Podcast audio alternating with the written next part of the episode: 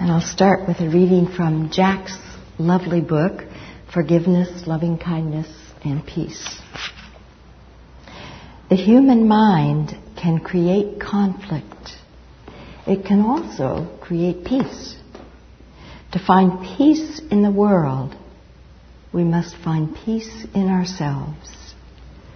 The Buddha said, there is no higher happiness than peace. So the seeds of this talk were sown a few months ago when I took part in a um, what was called a religious founders day at a Islamic mosque in Milpitas.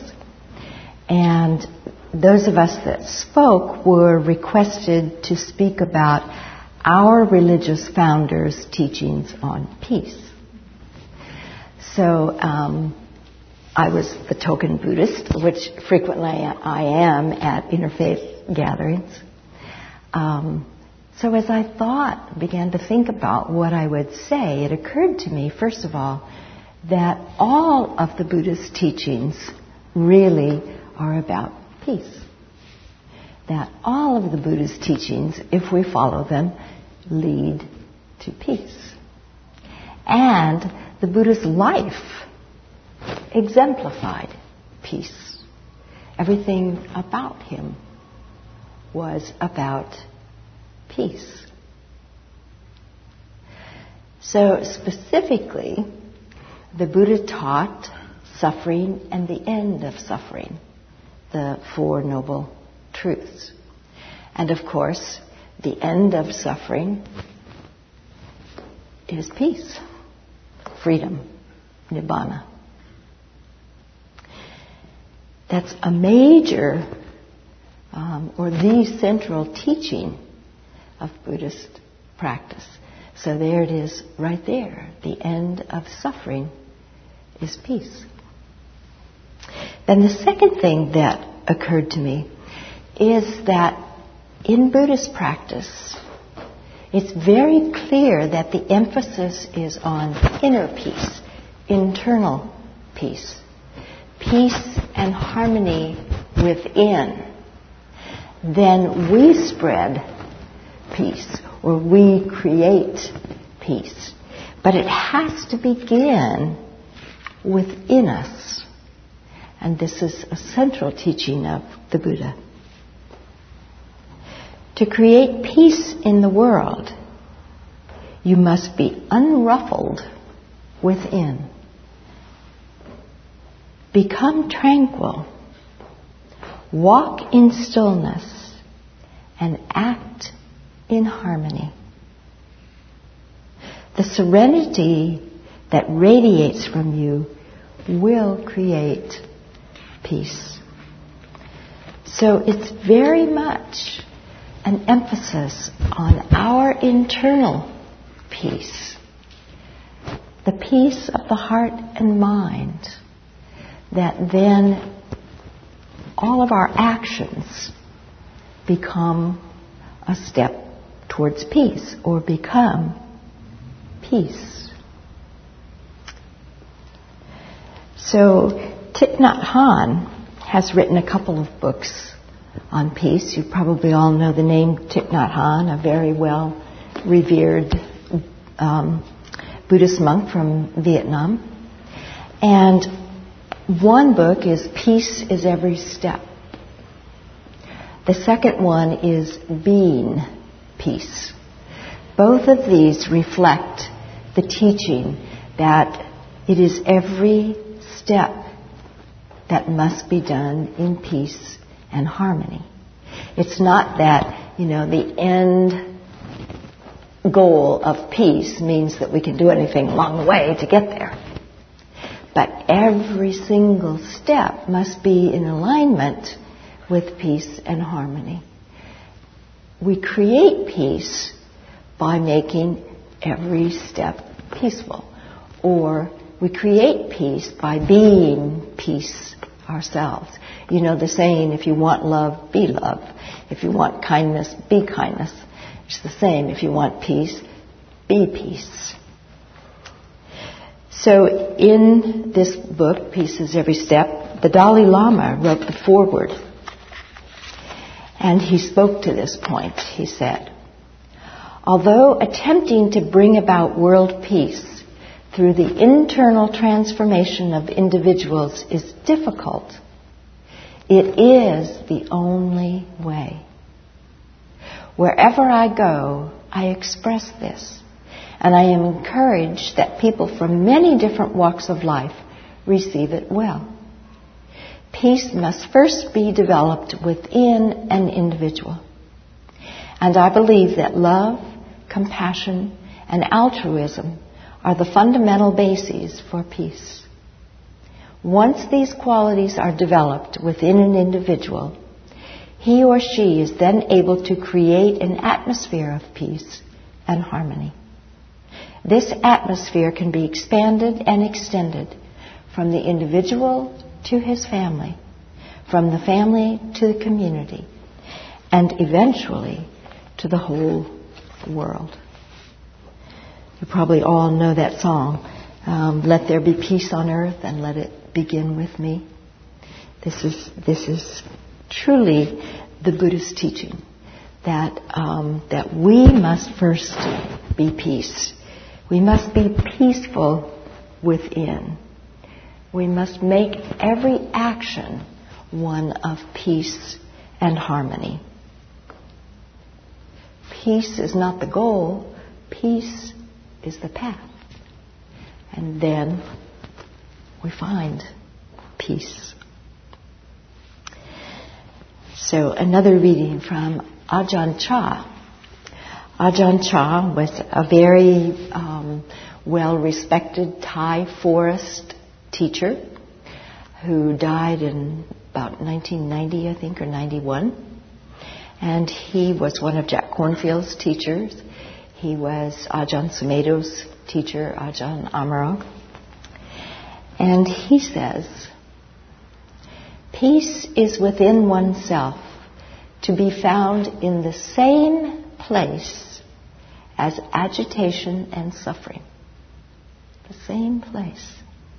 It is not found in a forest or on a hill, nor is it given by a teacher. Where you experience suffering, you can also find freedom from suffering. Trying to run away from suffering is actually to run toward it.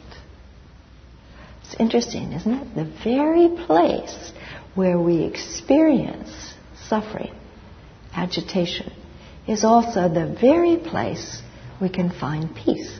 So, no need to run away from it. We can stop and find peace right here. He also says, and this is one of my very favorite sayings if you let go a little, you will have a little peace. If you let go a lot, you will have a lot of peace. If you let go completely, you will have complete peace. This is the challenge, I think, for us. Most of us maybe can let go a little bit. Some of us can let go a lot. The challenge is let go completely, and then we can have complete peace. And of course, it probably occurs to all of us what does that mean? Let go completely. That might be a whole other talk, but something we can think about. So, if we can't have outer peace without inner peace, then how do we do this? So, there are qualities that we can cultivate. And the first one is mindfulness. This is the basis of our meditation. And through mindfulness, we see that suffering comes about through our greed, hatred, and delusion. And so these are considered the three poisons. These are the things that agitate the mind and the heart and these are the things that, um, that create suffering and that we want to let go of. Craving or clinging or attachment is considered the root cause of suffering. So we want to see through our mindfulness where we are still clinging, where we are still caught. And that helps us to let go and be free.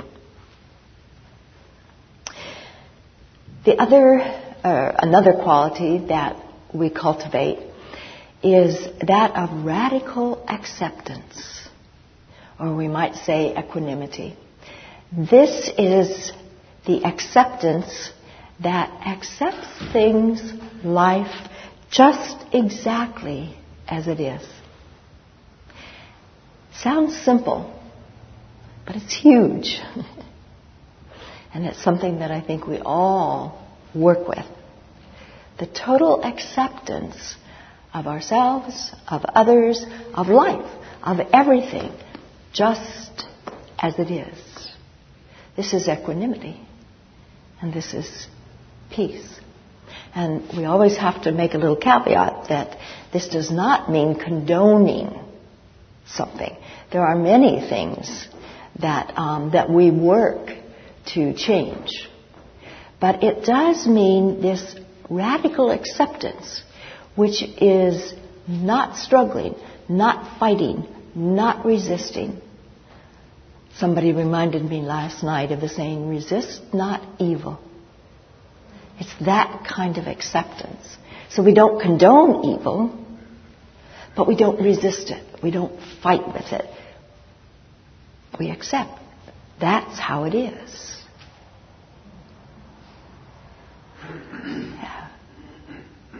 And in that acceptance, it really is a radical acceptance goes against the grain of our conditioning, of a lot in our culture. I think almost everything in our culture teaches us don't accept, don't be content with what you have, don't be content with the way things are. You need to change things. You need to do this, you need to do that, you need to get this, you need to get rid of that, on and on and on and on, right? And so for us to really stop and just accept this is how it is. I mean, I find it a daily practice, you know, every day. Many times every day. Oh, this is how it is. Oh, yeah, this is how it is. Oh, okay, this is how it is. And then from that place, we act. So it's not that um, that we're passive about it or that we don't care. You know, it's just that when there's that full acceptance, then our action comes from that place rather than from a resisting, um, agitated, angry kind of place. And then our actions can be peaceful. They can be just as powerful, in fact, I think much more powerful. Um, we might work just as hard, but there's, but it's without that struggle, without that strife, and that, that tenseness and tightness. It's just a more open, a more open hearted way. So then some other qualities that we can develop. The four Brahma Viharas. The Brahma Viharas, as you probably know, are loving kindness, compassion, empathetic joy, and equanimity. And the first three lead to the fourth, equanimity. They all build on each other, but the three lead to equanimity. So as we cultivate these qualities, the quality of loving kindness, the quality of compassion, the quality of empathetic or sympathetic joy, we're cultivating peace. We're getting to equanimity and we're cultivating peace. the ten paramis, paramitas, or perfections, are ten qualities that we perfect on the path to liberation. And these are, um, I probably won't get them in order, but generosity and virtue and renunciation and um, determination and truthfulness and energy and patience and mindfulness and wisdom and equanimity. Is that 10? Very good. but I don't think they're in the right order. anyway, these 10 qualities um, are qualities that we want to cultivate, cultivate and that do lead to a peaceful state, equanimity. Um, patience might be one of the most important, but they're all important. And then the qualities of generosity and gratitude. We hear these over and over again. At least I hear myself saying them over and over again in so many different contexts. Because generosity, like um, non-harming, is a very, very fundamental, foundational practice um, in Buddhism. And I think gratitude goes along with generosity. Um, being grateful. We don't even have to be grateful for anything, but just an open heart, a heart of gratitude, is a heart that accepts whatever comes our way and that is grateful. So gratitude and generosity. Generosity can be giving back. Again, the open heart, the heart that gives without expectation. These are the qualities that lead us to, again, equanimity, peace. So another foundational um, practice, quality, is that of non-harming, ahimsa. Non-harming is again a foundational practice in Buddhism. Um, Gandhi exemplified non-harming. Um, he spoke a lot about ahimsa. And we see it in um, the five precepts, especially the very first one, that of not killing or not taking life or honoring life. But actually in all the precepts, all the precepts um, about not lying, not stealing, not uh, using intoxicants, not abusing sexuality, as well as not taking life, all lead towards non-harming of ourselves and other people. One of the um, steps on the Eightfold Path is wise or right livelihood. And there are five things the Buddha mentioned that are not right livelihood. These are five things that create harm to ourselves or to others. And they are dealing in weapons, dealing with in human beings, not with, but in human beings, human being trade, um, meat, uh, intoxicants, and poisons. So these five things are harmful and are considered not wise livelihood. So, throughout Buddhist practice, there is this spirit of nonviolence, non-harming. This is, again, fundamental to Buddhist practice, non-violence. So if we're going to practice nonviolence, non-harming, peace, then it means we cannot be at war with anything or anybody. It's big, huh? We must live in harmony with all of life. And again, Jack Kornfield Actually, Jack Kornfield quotes Ajahn Chah again. We human beings are constantly in combat, at war to escape the fact of being so limited by so many circumstances we cannot control. But instead of escaping, we continue to create suffering, waging war with evil, waging war with good waging war with what is too big, waging war with what is too small, too short, too long, right, or wrong, courageously carrying on the battle. all in the name, of course, or all with the intent of doing good. But anytime we're battling, we're at war, then there is not peace. So we're not creating peace by warring with evil, by battling evil. So I think it's also important to talk a little bit about what peace is not. Peace is not indifference. It is not a withdrawal, withdrawal um, into oneself or away from the world or away from conflict. It's not a resignation. It's not a just throwing up our hands. Oh well, that's the way it is. What are you going to do? It's not passive. It is unshakable. And there's a difference. So creating peace is very, or can be anyway, very active. Not passive, not weak.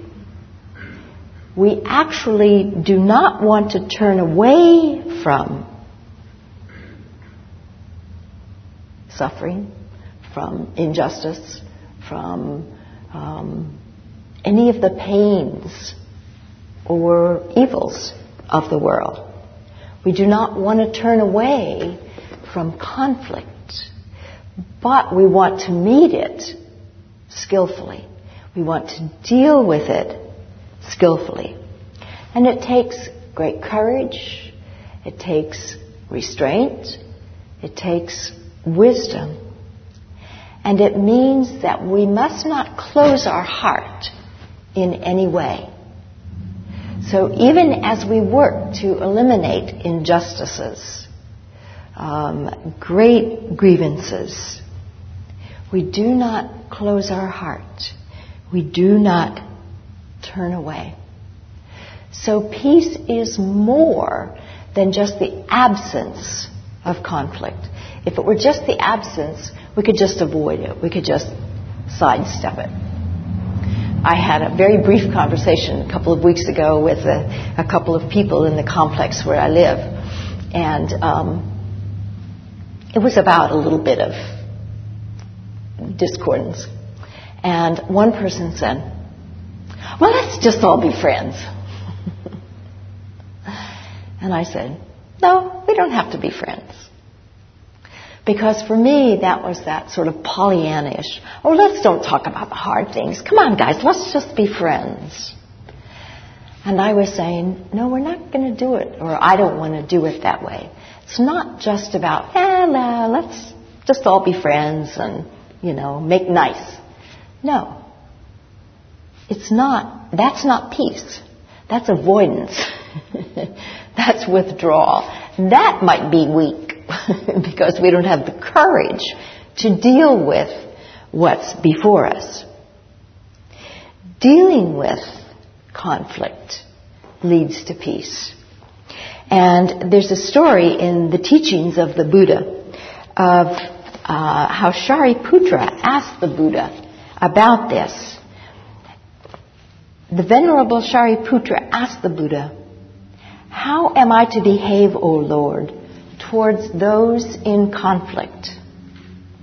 Do not reprove them, Shariputra, said the Blessed One, for harsh words do not serve as a remedy and are pleasant to no one.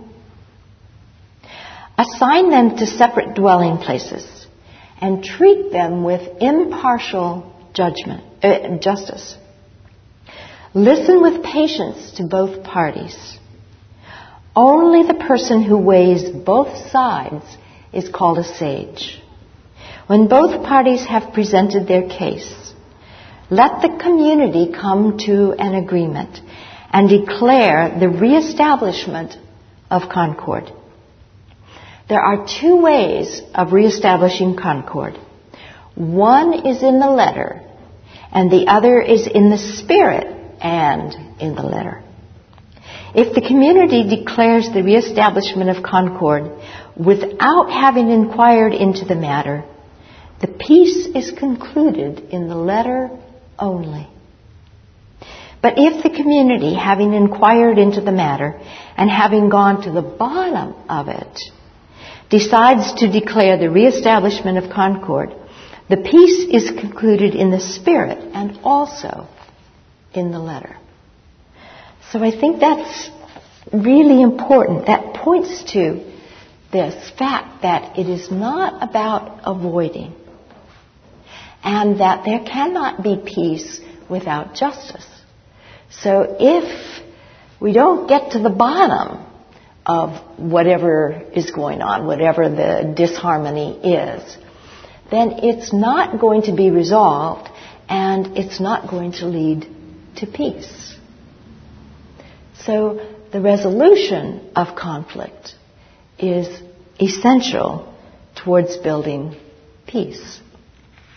There's also a story um, of a time that that the monks in the Buddha's community were quarreling. I don't remember what it was about, but apparently it went on and on.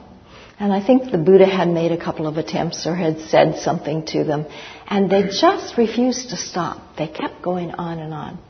And it's reported that what the Buddha did then was just turn around and walk away. And he left the community and went out into the forest. I guess, you know, not in anger. Um, he didn't say anything or chastise them. He just left. And maybe he said, I'll be back when you guys settle this. or maybe he didn't say anything. I don't know. But, of course, the monks noticed his absence and knew why. And so it didn't take them too long, I think, to figure out that they needed to settle um, whatever their their conflict was. And when they did, then somebody went and got the Buddha, and of course he returned. So this matter of justice and that there cannot be peace without justice Jack Kornfield again says, to make peace, we cannot ignore war, racism, violence, greed, the injustice and sufferings of the world. They must be confronted with courage and compassion. Unless we seek justice, peace will fail. Yet in whatever we do, we must not let war, violence, and fear take over our own heart. So again, we must not close the heart to anything, but neither must we turn away from injustice in any form. And I think some very outstanding Buddhist teachers exemplify this, such as the Dalai Lama the Dalai Lama, who has been in exile since 1959, right, um, has seen horrible atrocities committed on his land and to his people, and yet works tirelessly. I shouldn't say and yet, and works tirelessly for the freedom of the Tibetan people. Yet, he does not make an enemy of the Chinese people. He will talk openly about what has happened, um, but he refers to the Chinese as his friends. And he tries to get reconciliation. He tries to get a meeting. He also suggests to the Tibetan people that they look at what their karma might be or what it might be about their karma that they have suffered such injustices. I think Thich Nhat Hanh also exemplifies um, this wisdom of not creating an enemy of someone that has done great harm. Thich Nhat Hanh also was in exile for many, many years. It was just in the last few years that he was allowed to return to his homeland of Vietnam. Um, he and his people experienced horrible devastation of his land by the Americans and the North Vietnamese. And yet, he too has never made an enemy of the North Vietnamese or the American soldiers. In fact, he has come to the States many, many times and held retreats for Vietnam veterans and has suggested to his Vietnamese monks that had they grown up in the United States and experienced the same things, the same teachings, etc., etc., that the American soldiers had, they too might do the same things that the American soldiers did. So again, he's not con- condoning it. He's not saying, oh, it's okay, it's okay. But he is saying, sort of walk a mile, you know. If you had the same experience, you might do the same thing. Um, and yet, when he was in Vietnam, of course, he worked greatly for peace in Vietnam and was nominated, he never received, but was nominated for the Nobel Peace Prize. Jack Kornfield has been very active uh, in many, many ways to right injustices and never creating enemies. Joanna Macy, who has worked so many years on the nuclear issue, um, again, not creating enemies, but working out of a peaceful, um, non-conflictual way. Uh, Donald Rothberg, uh, who comes here occasionally to teach, um, the Buddhist Peace Fellowship is designed to work against injustices, but in a peaceful way, so that in doing so we don't create enemies, we don't create more disharmony than there already is. It can be, I think, you know, um, maybe a tricky line sometimes to work for justice, to speak out for injustices in whatever form they may come, poverty or racism or violence or whatever, without creating an enemy, without creating more conflict than there already is. A couple of weeks ago, there was an article in the San Jose Mercury by a man who is an Iraqi surgeon, um, Haider Karim. And one paragraph in his article stood out for me. He said, I didn't become a doctor because I wanted to heal people in the traditional sense. I did it because to be a doctor is to be an activist for peace. I love that. In studying medicine, one learns that it is human nature to want to live and to want suffering to end. And he happens to be coordinator for uh, Religions for Peace.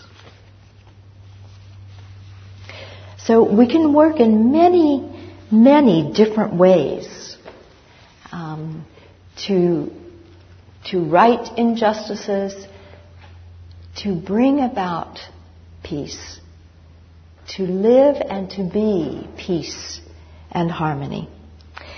There's a wonderful Zen story that you may have heard. I've heard it told in different ways. Jack tells it this way. A Zen story tells that during a time of civil war in Korea, a certain general led his troops through province after province, overrunning whatever stood in his path. The people of one town, knowing that he was coming and having heard tales of his cruelty, all fled into the mountains. The general arrived in the empty town with his troops and some, sent them out to search the town. Some of the soldiers came back and reported that only one person remained a Zen priest. The general strode over to the temple, walked in, pulled out his sword, and said, Don't you know who I am? I am the one who can run you through without batting an eye. The Zen master looked back and calmly responded, And I, sir, am one who can be run through without batting an eye. The general, hearing this, bowed and left. this is the ultimate equanimity, I think. and of course, it's a teaching story. But that kind of equanimity that stands up to whatever and says, you know, and I, sir, am one who can be run through without batting an eye. It's pretty impressive, I think. Recently, I learned of a book um, by a man named Will Tuttle, and it's called World Peace Diet Eating for Spiritual Health and Social Harmony. And I mention it because the premise in this book is that the way we eat, our, our diet um, of meat, leads to violence because of the way animals are raised and treated um, for us to eat, the way they are inhumanely slaughtered without being totally um, sedated. And his premise is that that violence comes through the food. The energy of that comes through the food and enters our body. It's kind of like the saying, you know, that a meal cooked in anger will not taste the same as a meal cooked with love. It's kind of that there's an energy and it comes through. And, and he suggests that, that that influences or affects the amount of violence that we experience in our society and our culture today. So it's something to think about. So, a couple of questions I offer you just to reflect on, and we might take just a moment to do that now. What would we have to let go of to be at peace right now? What would we have to let go of? And a second one, what would we have to hold in compassion to be at peace right now? What would we have to hold in compassion to be at peace right now? And you might just see what bubbles up, what comes to your mind. And if, if not immediately, um, let the questions stay with you and see what, what wants to be noticed, what wants to be seen. So, a saying that I love very much those rest in peace who do not abide anywhere those rest in peace who do not abide anywhere. This suggests not holding on, not clinging to anything or anybody. We don't abide anywhere. It's like um, Stephen Batchelor's book, Buddhism Without Beliefs. When we don't hold on to a belief, it doesn't mean we can't see clearly, but we don't hold on to anything, anything at all. We rest in peace. It's a tall order. it's a tall order not to hold on to anything. It's the same as Ajahn Chah's saying, let go completely, you have complete peace.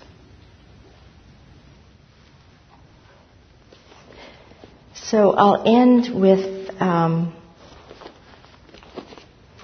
a prayer for Peace that I read at a, an interfaith um, service, I think back in March, uh, interfaith service for peace at the Unitarian Church down in San Jose. And this was written by a woman named Maylie Scott. Maylie um, was a Zen priest. She was an activist many years ago. I sat with her and a few other people on the railroad tracks at Concord. Remember back in the 80s when they were shipping nuclear weapons, nuclear material out of Concord? And Buddhist Peace Fellowship kept a presence there for a long time, a peaceful one, you know. We took our cushions, we literally sat on the railroad tracks on our cushions. And so uh, died in 2001, but she wrote this before she died. And I think she mentions all the things that I have mentioned tonight. May I be well, loving, and peaceful. May all beings be well, loving, and peaceful. May I be at ease in my body, feeling the ground beneath my feet, letting my back be long and straight, enjoying breath as it rises and falls and rises. May I know and be intimate with body mind, whatever its feeling or mood, calm or agitated, tired or energetic, irritated or friendly. This is that radical acceptance. Breathing in and out, in and out, aware moment by moment of the risings and passings. May I be attentive and gentle towards my own discomfort and suffering. This is so important. May I be attentive and grateful for my own joy and well-being. May I move towards others freely and with openness. May I receive others with sympathy and understanding. May I move towards the suffering of others with peaceful and attentive confidence. May I recall the Bodhisattva of compassion, her thousand hands, her instant readiness for action, each hand with an eye in it, the instinctive knowing what to do. May I continually cultivate the ground of peace for myself and others and persist mindful and dedicated to this work, independent of results. May I know that my peace and the world's peace are not separate. That our peace in the world is a result of our work for justice. May all beings be well, happy, and peaceful.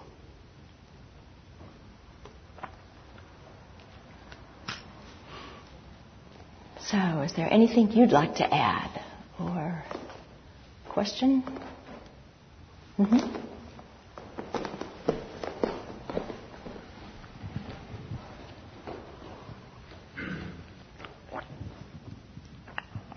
Uh, yes, I would like to make a comment, if I may. Um, you know, um, biologically, you know, I like to look at things scientific, so um, I'm coming from that point of view. Um, creation, like woman, creation process of our beings, Uh-huh. woman, you know, in the womb, the egg that um, the sperm fertilizes. Um, I believe that the sperm determines the sex, and also the sperm as it, it, it enters creation of the womb, it fights with the other sperms and destroys all the other sperms, and the strongest sperm reaches the egg. So from that um, lower level, I guess, atomic level of creation. The destructive process begins in creation, scientifically at least speaking, as far as humans are concerned. The sperm is killing off all the other sperms to get to, the fir- to be the first one, to the egg. And, um, How, how, how do you know that? I was talking to some, scientists that, uh, study science and stuff, and uh, from that creation process, like in the meat, um, is innate. Just like nature, in the ecosystem's kind of balancing out through um, its own checks and balances. Um, I was originally trained as a nurse many, many years ago. And it was my understanding at that time that what actually happens is that a sperm, the fastest or whatever, one sperm, um, penetrates the membrane of the egg, and the egg then seals itself off, walls off, so that other sperm can't enter. So that it's actually not, unless they found something that I don't know about, not a killing of other sperm, but a walling off, so that um, so that other sperm can't enter. But I think your point is perhaps that there is violence in nature. And um, I think there's truth to that.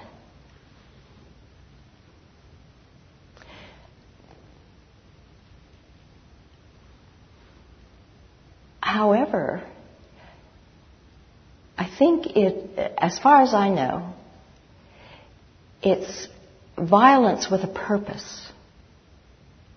You know, there there is the food chain. There is um, prey and and um, predator. But it's uh, it's the way of life. It's the way of um, existing. And it seems from, I'm not a scientist, but from what I've seen on Channel 9, what little I do know, that, that there's, between predator and prey, there's kind of an understanding.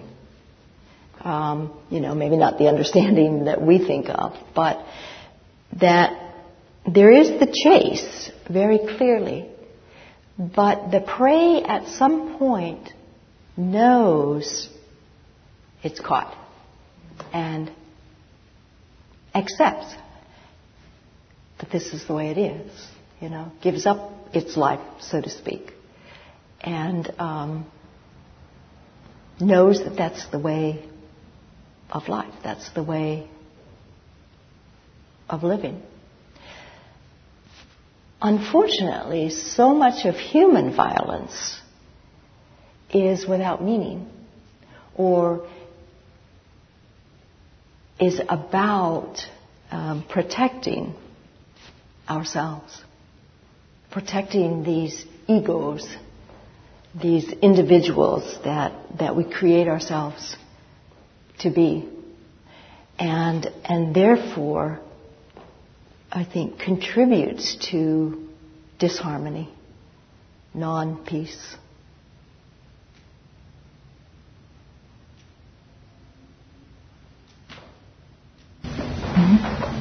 Um, and I think along with, with what you were saying, we definitely have primal parts of ourselves that we fight against if we do feel that we want to attack or lash out, if we choose to have a higher consciousness and a higher being.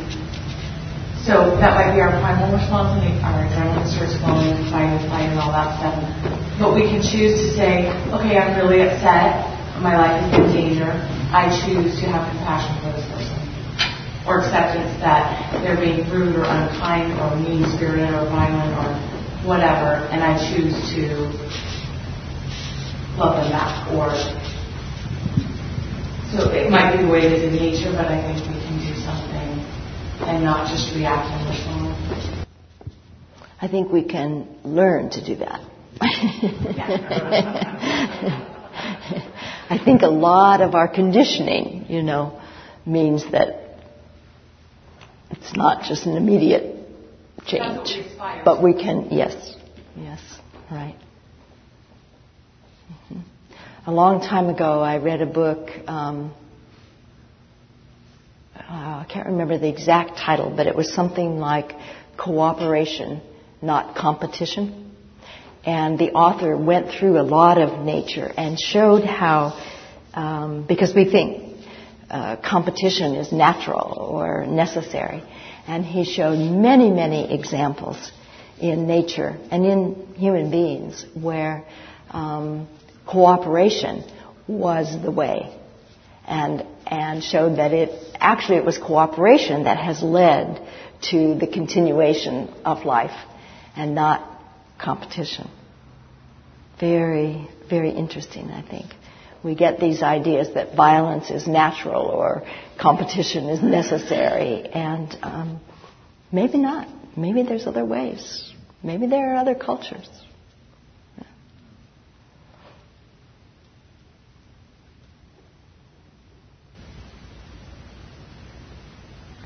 May any merit, any benefit that we may have gained through our practice here together tonight be shared with all beings, that all beings may be happy and may live in peace. And may each of us determine to cultivate and develop a peaceful heart and mind so that we sow the seeds of peace and spread that peace wherever we go.